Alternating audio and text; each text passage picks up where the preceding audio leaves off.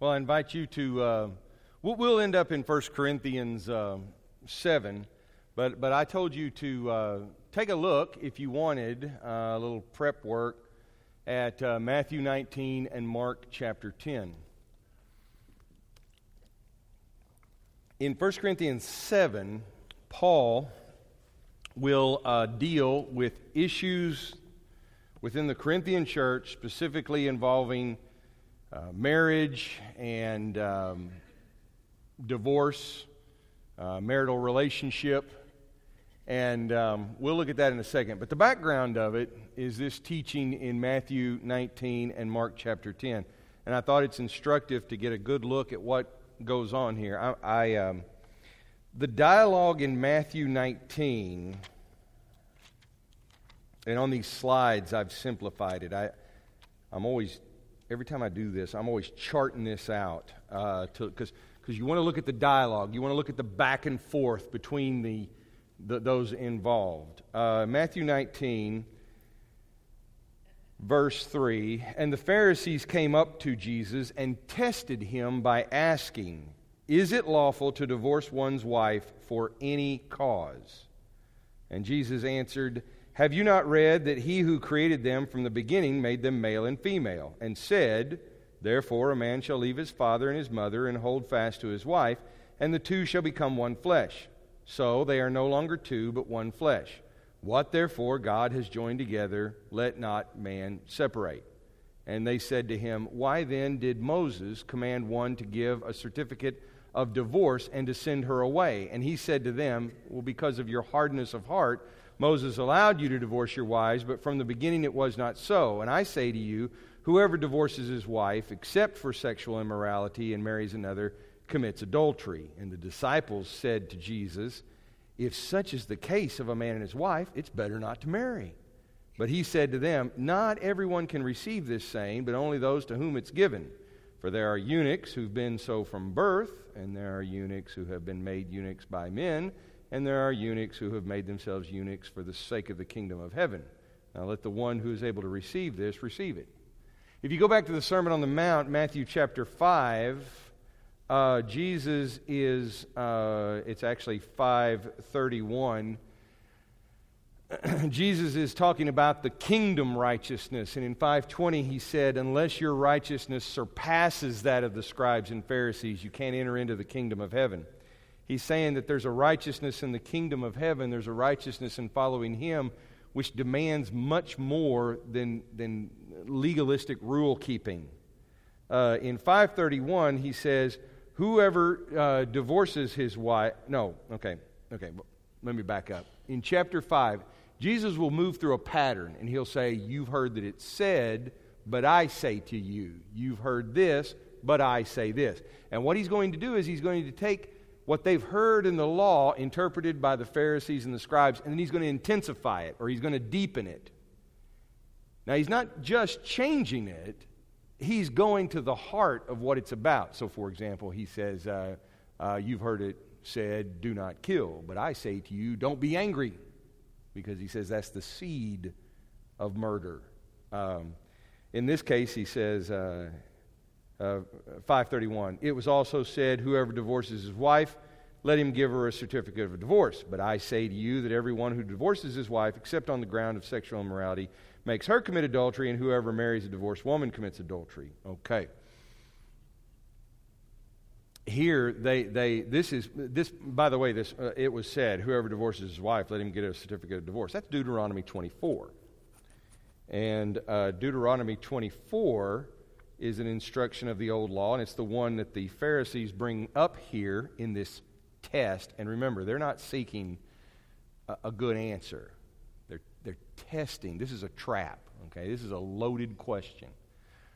And, um, but Deuteronomy 24, just as you saw in that teaching on the Sermon on the Mount, is what's behind this. So let's, let's, let's follow this. Uh, is it lawful to divorce for any cause? Now, the question will come out differently in Mark chapter 10. We'll get to that in a second. But Mark and Matthew both uh, chronicle and report the occasion and uh, again, it's the same thing. They, they each have their own little emphasis or, or tweak on it, okay? And, and that shouldn't bother us. Uh, the, the point of the gospel writers is to, re, is to communicate the truth and to tell the story and to get at the heart of who Jesus was. Not to come up with a uh, detailed timeline chronicle of every exact thing.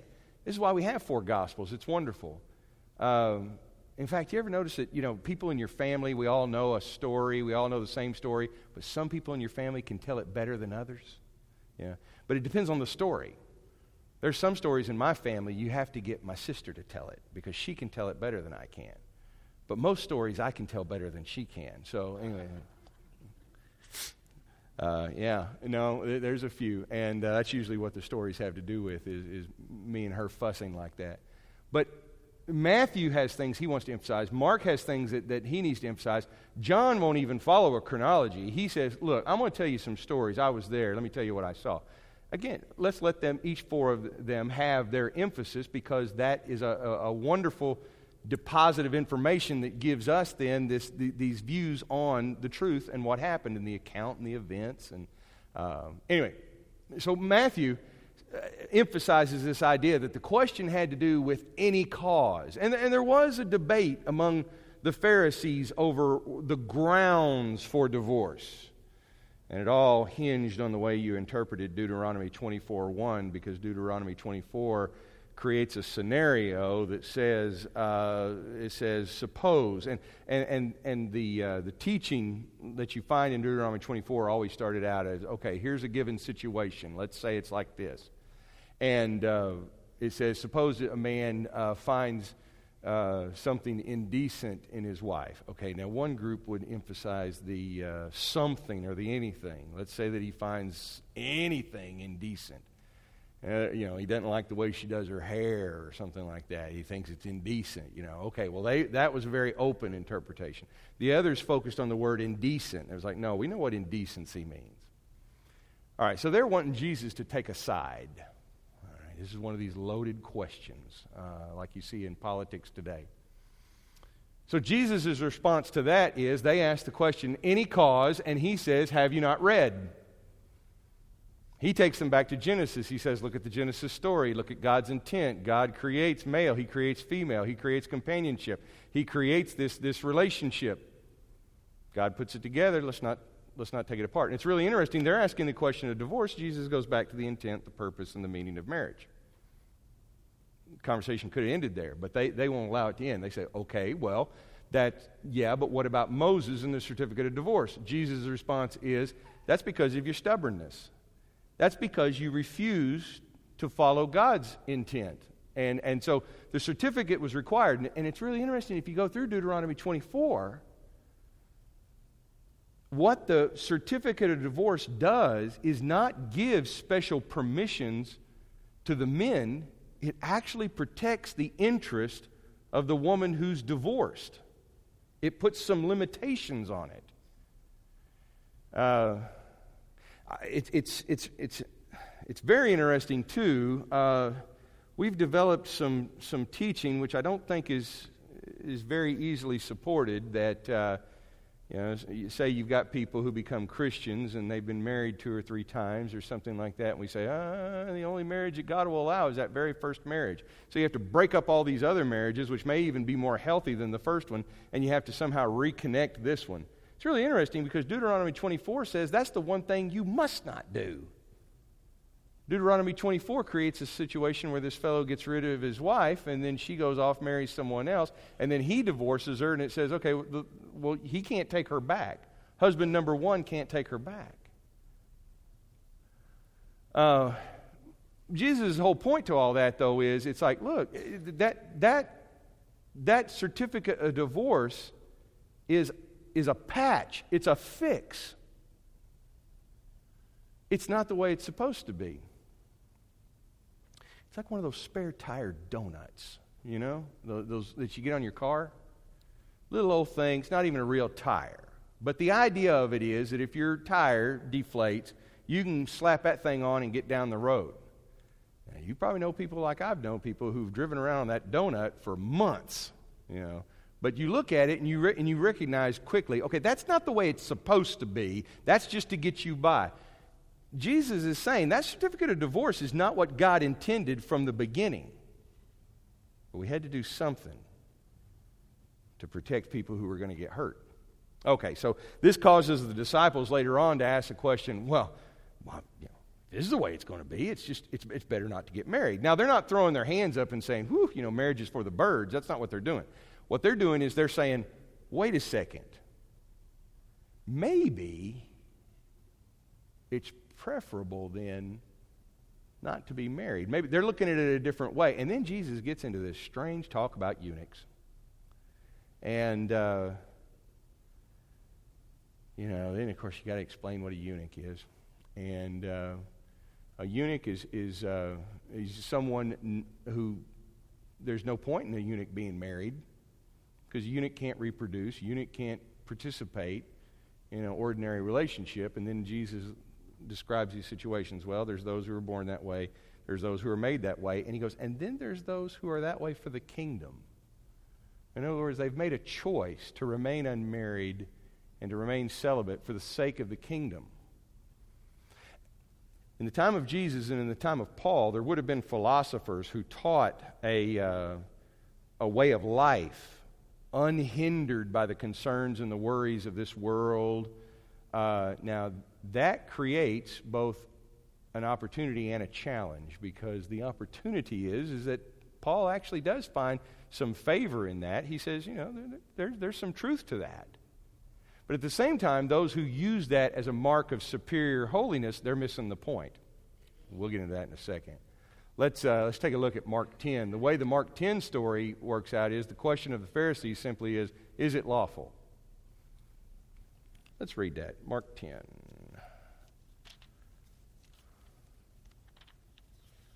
Uh, Mark's narrative is much more direct.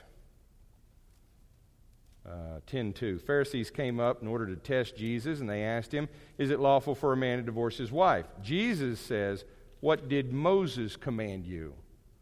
They said moses allowed a man to write a certificate of divorce and to send her away. And jesus said because of your hardness of heart he wrote you this commandment but from the beginning of creation god made them male and female. Therefore a man shall leave his father and mother and hold fast to his wife and the two shall become one flesh. So they're no longer one they're no longer two, but one flesh. What therefore God has joined together, let not man separate.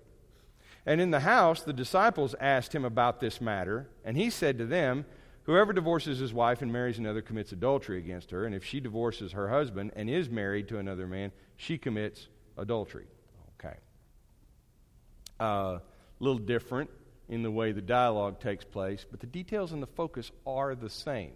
Jesus says, and not what do you read, but what did Moses teach you? Essentially the same. He's saying, You're the experts of the law. You give me the answer. They say, Moses allowed it.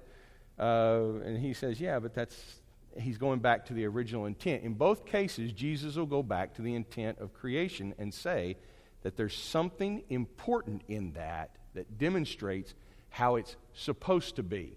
And then the disciples ask this question, and Jesus, now here's where Jesus gives what we typically call the exception clause. And I, I, I prefer that we not call it the exception clause because I don't think we understand why Jesus is saying that. Furthermore, if Jesus is putting an asterisk on let no one separate this,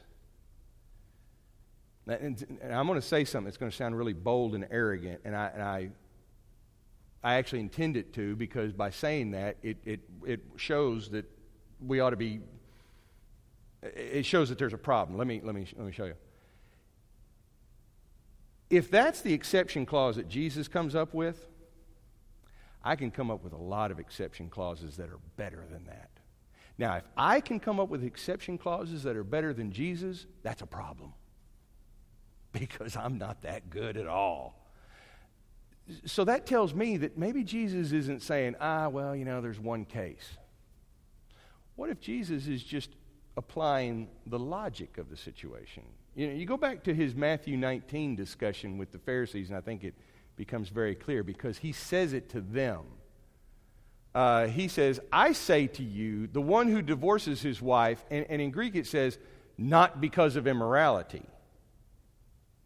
In other words, the one who divorces his wife, parentheses, not because of immorality, and marries another is committing adultery. They're legalizing their lustful desires.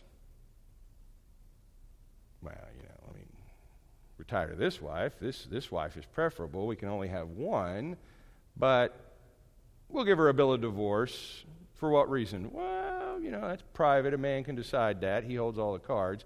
And then I, I want to pursue this. Well, it's good and legal, you know. There's a lot of things that are good and legal, but that doesn't mean that they're right. You know, hey, we want to make some, you know, money, all of us here.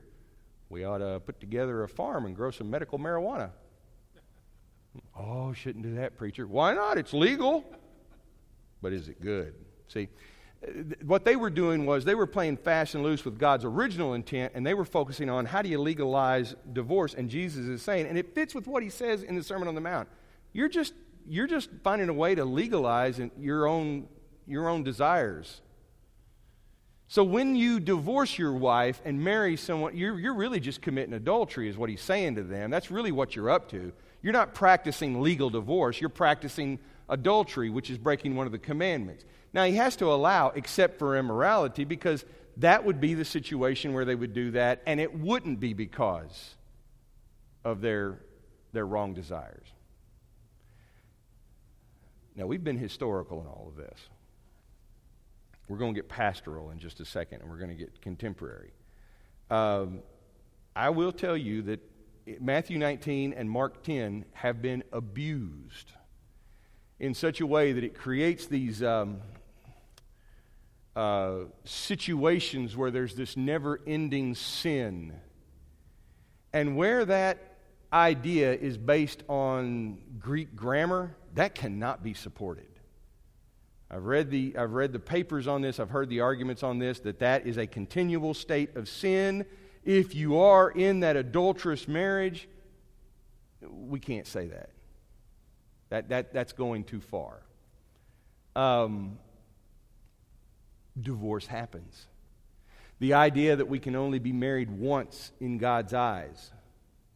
Where do you find the phrase in God's eyes in Scripture? Hmm. Interesting. Some of this comes from history, some of this comes from uh, Catholic Church teaching about marriage and celibacy. I'm not saying divorce is okay. Malachi, God says he hates it. Well, divorced people hate it too. Uh, there's a reality to this, though, that, that, that, Jesus is not addressing that as much as he's addressing look, here's the idea, here's the standard, here's the intent. Does it always reach that? No, it falls apart sometimes. But we need to strive for that intent. That's what we need to be doing. That's where Paul's going to go, which takes us to 1 Corinthians 7.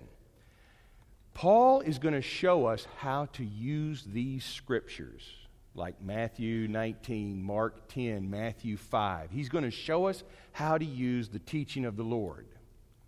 And, I, and it's, I think 1 Corinthians 7 is much more helpful to us, even on applying the teaching of the Lord on God's intent in marriage, even more so than, than, than Matthew 19 and Mark 10. But we have to start there because that's where we see the teaching of the Lord. Okay. Um, in 1 Corinthians 7, there's a, there's a break in, the, in, the, in what Jesus says. He says, Now, concerning the matters about which you wrote, over in chapter 16, we find out that they sent Paul a letter and they had some specific questions about some things. One of them was they made the statement, It's good for a man not to have sexual relations with a woman they're talking about abstinence, and they're talking about abstinence even in the marital covenant. And this is consistent with what some of the philosophers of the day teach. It's like, hey, it's, it's better for us to, you know, to kind of remove ourselves from all that. Let's take another little detour real quick. Uh, jump on over to Colossians 2. Yeah. In Colossians 2,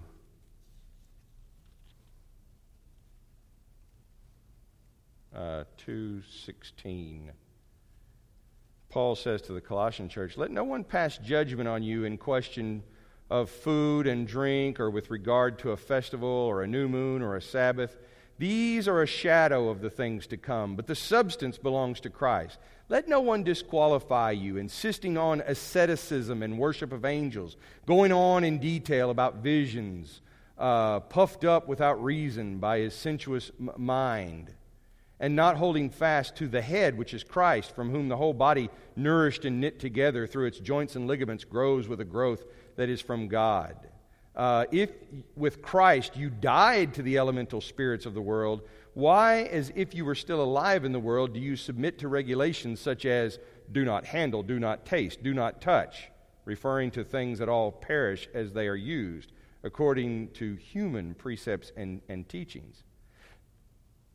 Paul's making the Colossians aware that, yeah, there are people who will give you all the, well, it's, you know, here, here's the rule on this, here's the rule on that. They like to sort everything out. Don't handle, don't touch, don't taste. And Corinth seems to have some of that too. Corinth, though, seems to go in both extremes. You have people who say, we're much more spiritual because we refuse impure foods, or we're much more spiritual because we, we, uh, we refuse physical pleasures and then you have people who say, well, if I'm in tune with God and if I've got God's Spirit, then it really doesn't matter what I do in the body. Because over in chapter 5 and chapter 6, he talks about sexual immorality that's going on in Corinth. So they have both extremes. And both extremes seem to be a problem because it takes us off of what really matters, which is Christ. Okay, let's go back to 1 Corinthians 7. Uh, so they, there, there's somebody in, in, in, the church, and maybe it's a debate within Corinth. We don't know. We're only getting one side of the, of the conversation. Maybe they're, but, but Paul says, okay, it's good for a man not to touch a woman. In other words, he's saying somebody in Corinth says that uh, celibacy, asceticism is a good thing. Well, he says, but because of the temptation to sexual immorality, each man should have his own wife, and each woman should have her own husband. the husband should give to his wife her rights, and likewise the wife to her husband. For the wife does not have authority over her own body, but the husband does.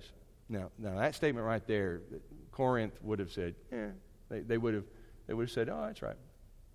The next statement is what's unique. Likewise, the husband does not have authority over his own body, but the wife does. Throughout this, Paul will affirm that there is a mutual submission and mutual respect between the husband and the wife. That they agree to assist and help one another. And in that, you see him going back to that Genesis teaching where the two become one. If the one is just the servant of the other, then that's not really two becoming one. In Ephesians, uh, Ephesians 5, Paul will talk about the household relationships, which, which were common in his day. People would talk about that husbands, wives, parents, children, and even masters and slaves. That was part of the ancient household. And everybody had their advice, all of the philosophers, all the moralists of the day. But Paul starts out 521 with an interesting statement. He, he talks about submitting ourselves to one another which seems to be the umbrella for the entire discourse. That in everything, each of us is submitting ourselves to the other for their good. This is going to fit with where he's heading in 1 Corinthians 13, where love doesn't seek its own good, but seeks the good of the other. So he says that uh, husband and wife both are seeking the benefit of the other, and that each is giving up his or her rights. It's not one sided. So he says, uh, verse 5 do not deprive one another except perhaps by agreement. Uh, you know, they're, they're mutual in this again. And for a limited time, that you may devote yourselves to prayer, but then come together again so that Satan may not tempt you because of your lack of self control. He says, Now, as a concession, not a command, I say this I wish that all were as I myself am he, he, means single and comfortable in that lifestyle, I guess. but each has his own gift from God, one of one kind and one to another. And this fits with what Jesus was teaching his disciples about those who can receive this saying. You know, he says some people live the single life or live without that need for companionship or uh, the sexual relationship. They live as eunuchs for the sake of the kingdom. Disciples, are listening to this, and he says, "Now, not everybody can receive that." And that's not a, that's not a, um, that's not an insult. He says that's, that's a gift.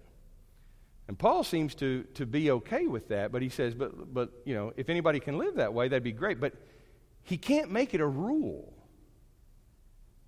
which is where rules in religion about celibacy, whatever group is doing them, it's not that celibacy is wrong, but to make it a required rule for one group or another group or for everybody goes beyond the gospel.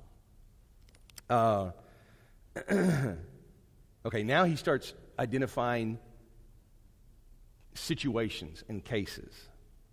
He says, To the unmarried and the widows, I say that it's good for them to remain single as I am. But if they cannot exercise self control, then they should marry. For it's better to marry than to burn with passion. To the married, I give this charge. And now notice this not I, but the Lord. And this is what we have up here. He says, The Lord says, uh, the wife should not separate from her husband, but if she does, she should remain unmarried or else be reconciled to her husband, and the husband should not divorce his wife. Paul says, This is a charge to you, and he goes, This is bigger than me. He says, This comes from a higher office. This comes from the Lord. If you're married, stay married. Okay? Uh, he says, To the rest, I say, and he says, Now this is coming from me, not the Lord. He's going to take from the Lord's teaching, and now he's going to put out an instruction. So in 1 Corinthians 7, we see Paul say, Now look, the Lord says this don't separate, stay together. Why? Because you're married The marital covenant means something. Now, he instructs, uh, okay, but, but if we have a situation like this, and then he goes on to say, um, to the married I give this, wait, I'm sorry. To the rest I say, I, not the Lord, that if any brother has a wife who is an unbeliever, and she consents to live with him, he should not divorce her. If any woman has a husband who is an unbeliever, and he consents to live with her, she should not divorce him. Sounds like he's saying they ought to stay married. Then why does Paul need to say, well, this is me saying this, not the Lord? It's because this is a scenario that does not come up in Jesus' discussion with the Pharisees in either Matthew 19 or Mark 10 it's a, it's a unique situation where what seems to be happening, and this may be why the church is saying things like it's good for a man not to touch a woman. It may be that the Corinthians, and, and, uh, and we, got, we have to cut them a little bit of slack. I mean, they're figuring out this whole Christian life thing early on. They're only a few decades into this, and they're coming out of a, a pagan world where the value system is, is completely upside down. At least we have the weight of a pretty Christianized society all around us, and that creates its own challenges. But he sees this situation and he says, okay, we, we need to apply some instruction there, and it ought to be based in what the Lord taught about marriage. But it, it, what they may be doing is they may, you know, as soon as one of them becomes a Christian, they might say, I'm sanctified, I'm holy, so I'm going to go divorce my old uh, uh, pagan husband and get rid of him and walk away and uh, you know, and that's just disrupting households. And you got these old boys, and they're saying, you know, well, my wife's a witch. I mean, she's out of here, you know. And, and, I mean, he's not just, you know, upset with her. I mean, she's actually a practicing witch or something like that. So he says, you know, get rid of her. And, uh, and they think they're all pure and holy. And they're doing the same thing that the Pharisees were doing. They're legalizing it and making it look all pure and self righteous. And so I think Paul has taken that principle from Jesus, and he's saying, no, no, hold on. He's saying, if you find yourself in a situation like that and you're married to an unbeliever and they're willing to stay with you, stay married. Don't disrupt that family. He says they don't corrupt you, you actually sanctify them. He says the sanctifying force, and you remember how important that is. He says the sanctifying force is so much more powerful in this situation. He says because your children are sanctified. I think he has a hope that that family will eventually all become believers. That, that's his hope. Now, there's another concern that's operating in the background for Paul, and that is that he believes that the Lord will come back in his lifetime. It didn't happen. Was Paul wrong? No. He has to live with that expectancy, just like we all do. And maybe we need to change our thinking and expect that, okay, well, if every, as he says to the Colossians, if the form of this world is, is you know, coming loose, I mean, these are just shadows, he says, how can we really invest in this world? It's like we said this morning all the governments and structures of this world are Confederate money. You know, I've used that expression before. Everybody understands what I mean by that, right? Do we understand? I mean, it's like, you know, as soon as the, as soon as the Civil War is over, Confederate money's worthless. You know, it doesn't, it, it doesn't count anymore. Why? It's defunct. It's no, it's no longer good. That's what he's saying. He said, if you invest too much in the structures of this world, the day that Christ comes back, they're worthless. It's like the parable of the treasures. You know, the man puts all the treasure up in the storehouse and he says, Look what I've got. he says, You can't take it with you. You're going to die tonight, says the Lord. You've invested in things that don't matter. So, Paul is urging them since the time is short, why not keep life uncomplicated and stay single? And probably some of the Corinthians are saying, well, yeah, okay. Yeah, maybe so. Some of them are saying, I can't. Paul says, Well, then get married. You got two options remain single, get married.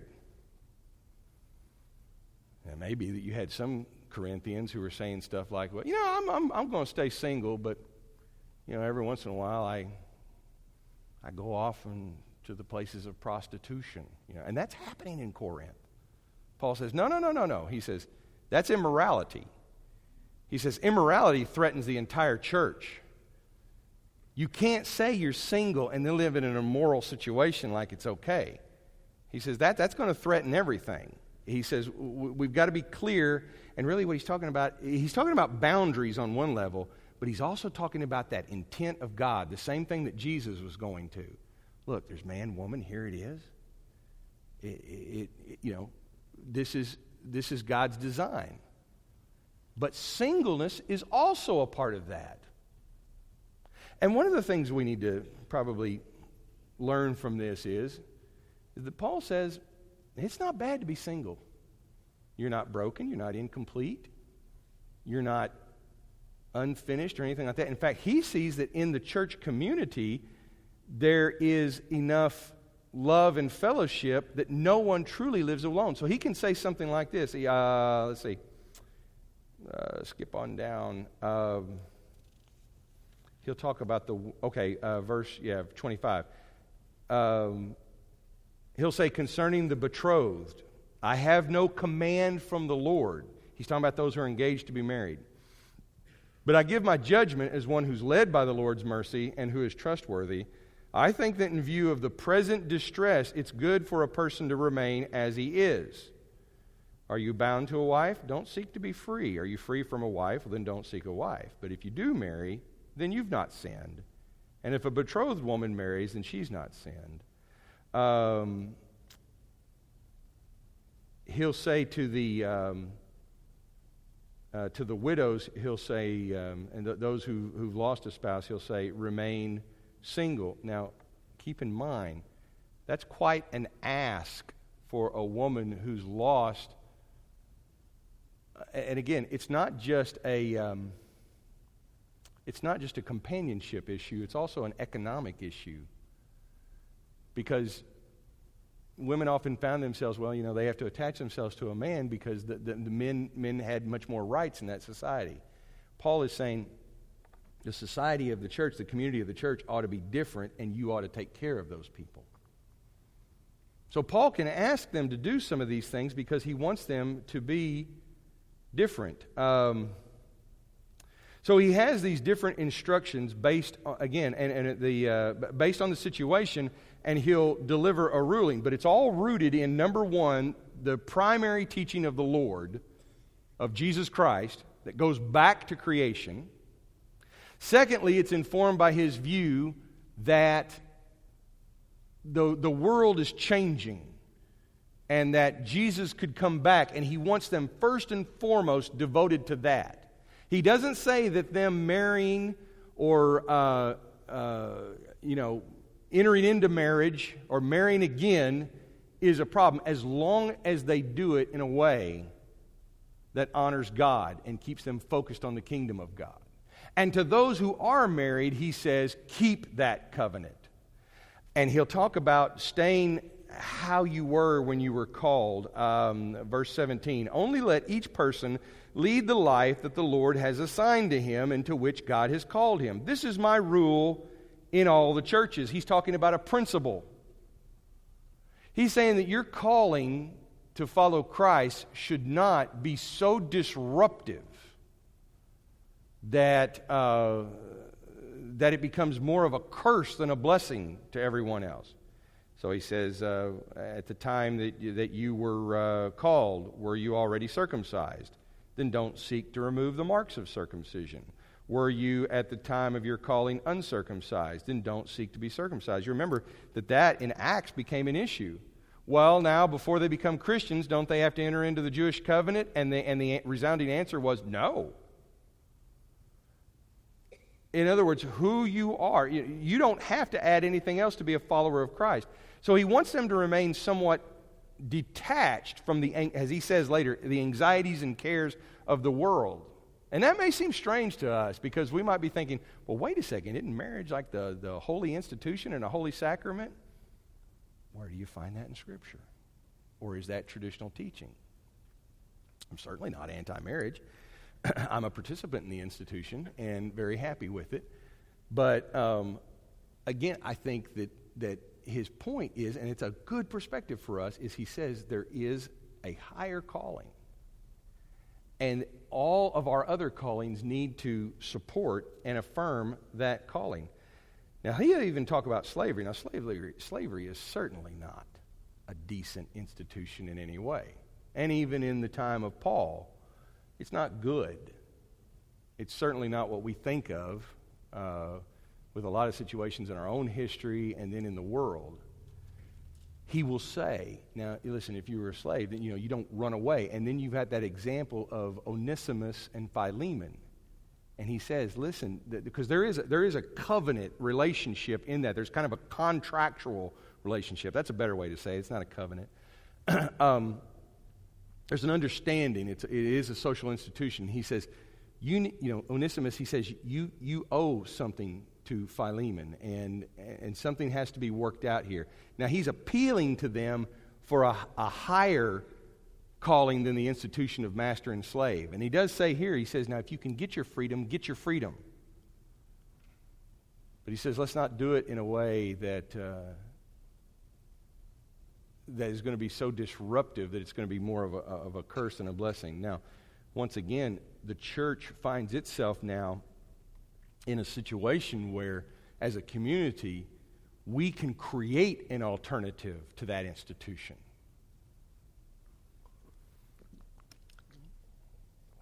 So, for example, when people say that, I'm telling you, you get into some heavy stuff with 1 Corinthians. When people say, um, well, maybe a man and a man and a woman and a woman can marry, because after all, we wouldn't want them to be lonely. Maybe the church needs to start creating an alternative. An alternative where the fellowship and the companionship and the care of the community allows someone who maybe they are, maybe as Jesus says, maybe they are born that way, maybe they're made that way, I, but they can live single for the sake of the kingdom. That's a hot button right now.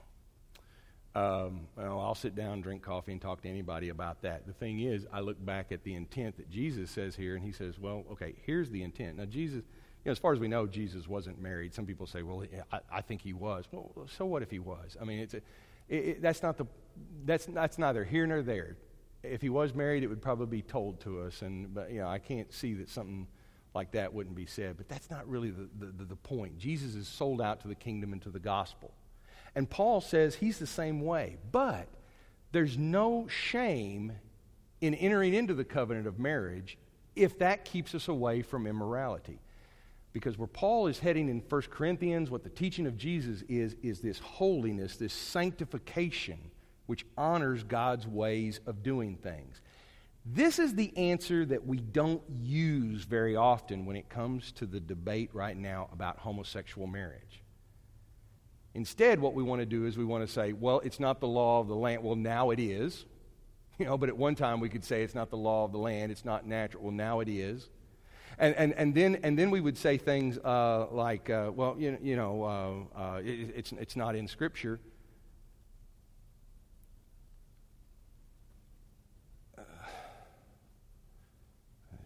Still tough to talk about. This is, he's saying, um, just like with marriage, if you're going to enter into that, that covenant, what you're doing is you're wanting to live in such a way, be it single or be it married man and woman, you want to live in one of those options in a way that reflects and shows the sanctified life. So you've got to find the option that shows purity and sanctification. I just think that's a, a, a, a, very helpful way to even get into this discussion. Now, if somebody wants to say to me, listen, I think that I can be sanctified and do whatever I want. Okay. I can't accept that, you know. I, I mean, but, but whether I can accept it or not, it's not the point. My question is, is do you see that in the teaching of the Lord? Paul will come up with some conclusions on his own. He'll say, you know, I say this, I, not the Lord, I'm going to create this concession. Here's my principle for all the churches. I mean, Paul understands that there's got to be some, some wisdom in this. And he's inviting the Corinthians to say, you know, what are we going to do in that situation? Because Jesus Christ, in his teaching, did not anticipate every detailed situation. God didn't even do that. I mean, you see God in the creation creating uh, man and woman, and they're, and they're, going, they're supposed to live together uh, you know, in that covenant. Jesus goes back to that. He calls the patriarchs. What's the next thing you know? Jacob's got two wives and two concubines, and it's just a mess. I mean, that whole thing is, is uh, you know, I mean, you can't say that's a traditional marriage. Uh, well, I don't even know what that is, okay, with Jacob in, in those days. And by the way, our missionaries face this same problem when they go to parts of the world where polygamy is an issue. Now, what do you do? Well, you can only pick one wife. You better pick one. If this fella has three wives and he has to pick one, two of them are going to be turned out to a situation where it's going to be dire because they're not going to have the kind of support that they had we all i'm saying is we have to think about these things and then the church has to act in such a way that we become the community that says we are committed to everyone living a sanctified life and we're going to work together on that. That's why this living holy thing is, is not really meant for, for for hermits who want to go live on a mountain somewhere. And it's certainly not meant for self righteous people who want to prove that they're better for everybody else. It's a team effort. And that's why he's calling the Corinthians to be unified, because they can't, they can't do this if they're all divided against each other.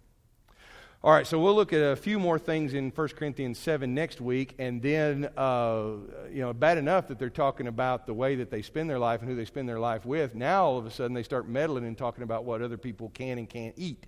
And so we'll, we'll look at that in the next few chapters, but his principle keeps coming forth. We're going to uh, break now. Ron's going to lead us in song, and if you need to partake of the communion, that is in room 100. Let's stand, let's sing together, and then Russ will dismiss us in prayer.